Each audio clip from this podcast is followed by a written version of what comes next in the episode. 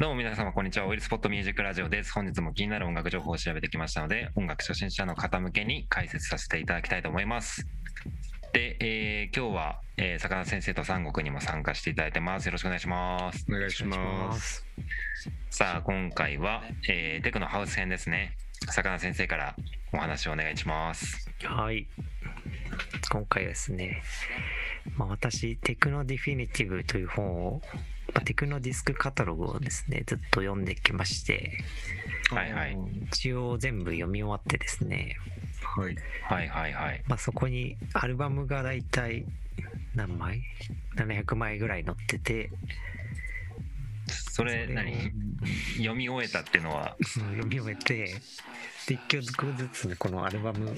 名を検索してたんですよ、YouTube とサブスクで。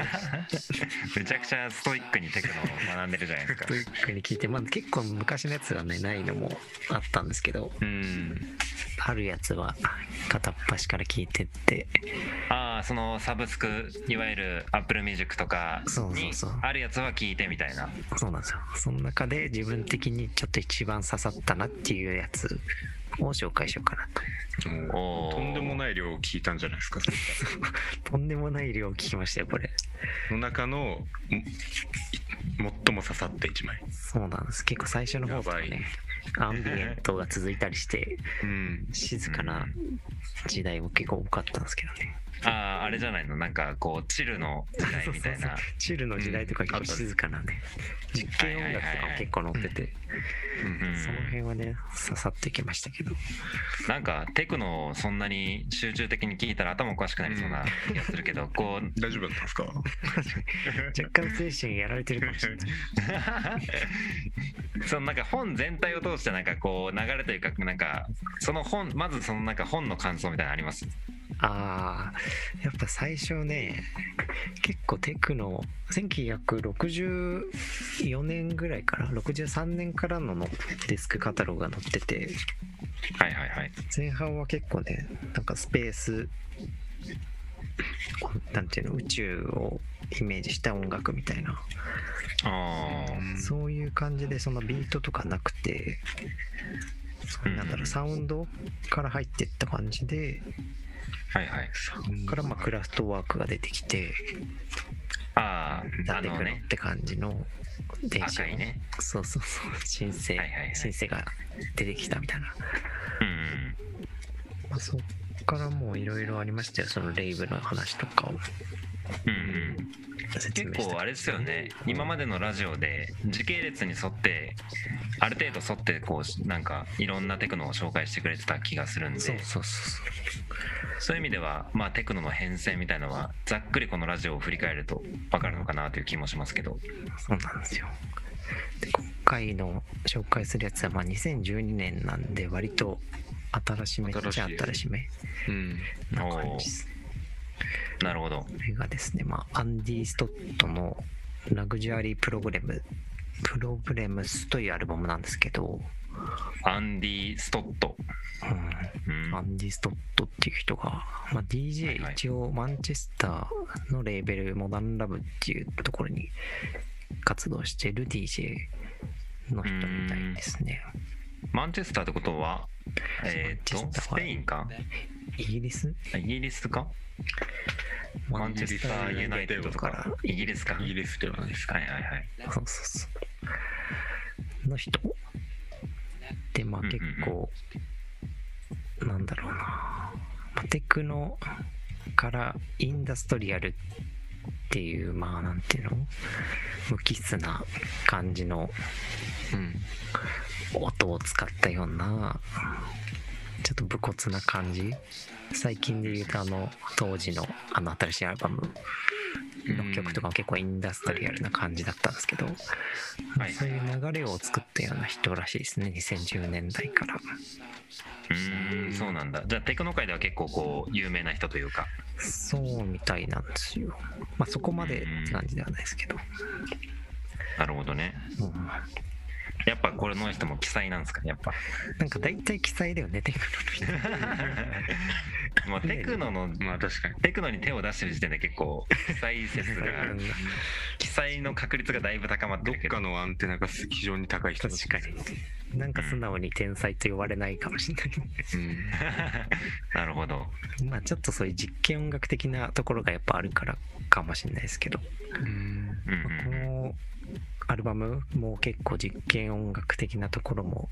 取り込みつつまあなんだろうな芸術もでもやっぱ DJ だからこそアルバムを通して聴くとなんか一本のミックスじゃないけどうんうんうんうん展開がやっぱ面白いですねこれ実は僕もう聞きました あ聞きました 聞きましあなんかたこれ普通の人が聞いたらどうなんだろうってちょっと気になってたんですよいやなんか没入感があるというかな なんか引き込まれるよねすごいなんか一曲一曲がこの曲いいとかこの曲好きとかそういうあれじゃなくてうんなんだろうねなんか本当に聴覚体験みたいなこと言ってたけど本当新しい体験をしたみたいな感じに近いなるかなそうそうそう、まあ、なんだろうこのリバーブ感っていうかうんうすんうんごういんは反響してる音が繰り返されたりいはいはい結あり構まし重たね低音ねなんか地鳴りのような重低音とかうんも出たりとかそのなんか一般的に言うその音楽を聴くっていう感覚と全然違う感じの楽しみ方がうんできる気がするまあテクノ全般でそういうの起きたりすることもあるっていうかやっぱり聞きなじみのない人からするとうん全体的にこう体験新しい体験だと思うんだけどこれはなんかこうフルで聞く価値がある感じでしたよねそうなんですよ結構まあそういうなんて言うんだろう重低音みたいなうん結構ずっと聴き続けるともうおかしくなっちゃうみたいなうん感じの音もなりつつ結構女性ボーカルも一応入ってたりしてうんそうんのうんなんかバランス感覚がすごい一番自分にフィットしていいなって思ったのかなとか思ったりしましたね。ああなるほどねもう尖り切ったテクノとかただ聞きやすいだけのテクノとかじゃなくてうんそのなんかこう浮き沈みというかいろんなテクノの要素もありながらで最後まで聞き通せるというかそうなんですよ。なるそほこどとまああねと展開もうんうんうん面白い展開があったりして、はいはいはいなんかまあすごいハマったって感じでしたね。うん三国も聞いてくださいよこれあのラグジュアリープロブレムスのなんかはいなんだっけさっき聞いた曲一曲だけ一あ曲目のちょっとだけ聞いたんですけどああ、ナム、すいまはせんい。全部は聞けてないですけど一曲だけ聞いて、うんなかなでここかに、そう先生が今喋ったことうんがなんとなくこうああなるほどなるほどと思いながらうん聞いてました、いや、普通に僕逆も。にうん紹介を受けないと聞かないですよね、うんこんなんフル でなかなかそうなんですよね。先生は聞きますけどね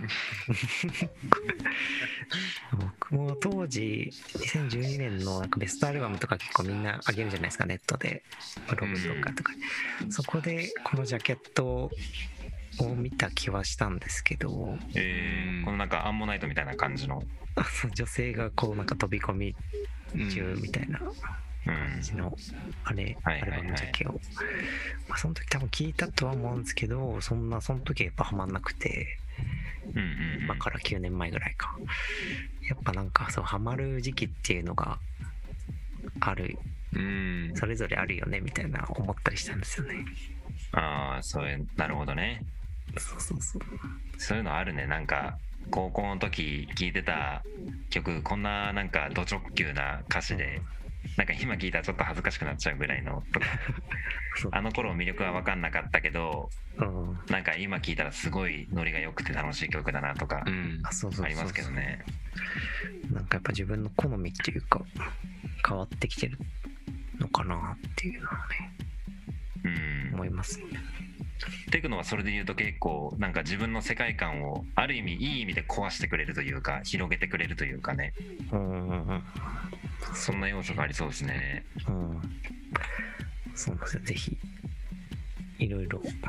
まあ、このアルバム通して結構いいと思うんで、聞いてみてうんくうださい。んちょっとはい僕もフルで聞いてみたいと思います結構あのノートの方であの内容をねより詳しく書いてるってところで、まあ、坂田先生がそのアンディ・ストットとは何者なんだとかこのアルバムの細かい情報とか、まあ、文字であのまとめてくれたりとかもしてるんで、うんまあ、このラジオで気になったよという人はもしよければそっちもチェックしてほしいなと思います。はい、っていうところですかね今日は。はい、ありがとうござはいいます。、ありがとうございました。というわけで、本日ご紹介したのが、アンディ・ストットのラグジュアリー・プログレムスというアルバムですね。はい、はい、概要欄には YouTube や Podcast、Spotify、ノート等のリンクを貼ってますので、もしよろしければチェックしてみてください。では最後までご視聴ありがとうございました。ありありががととううごござざいいままししたた。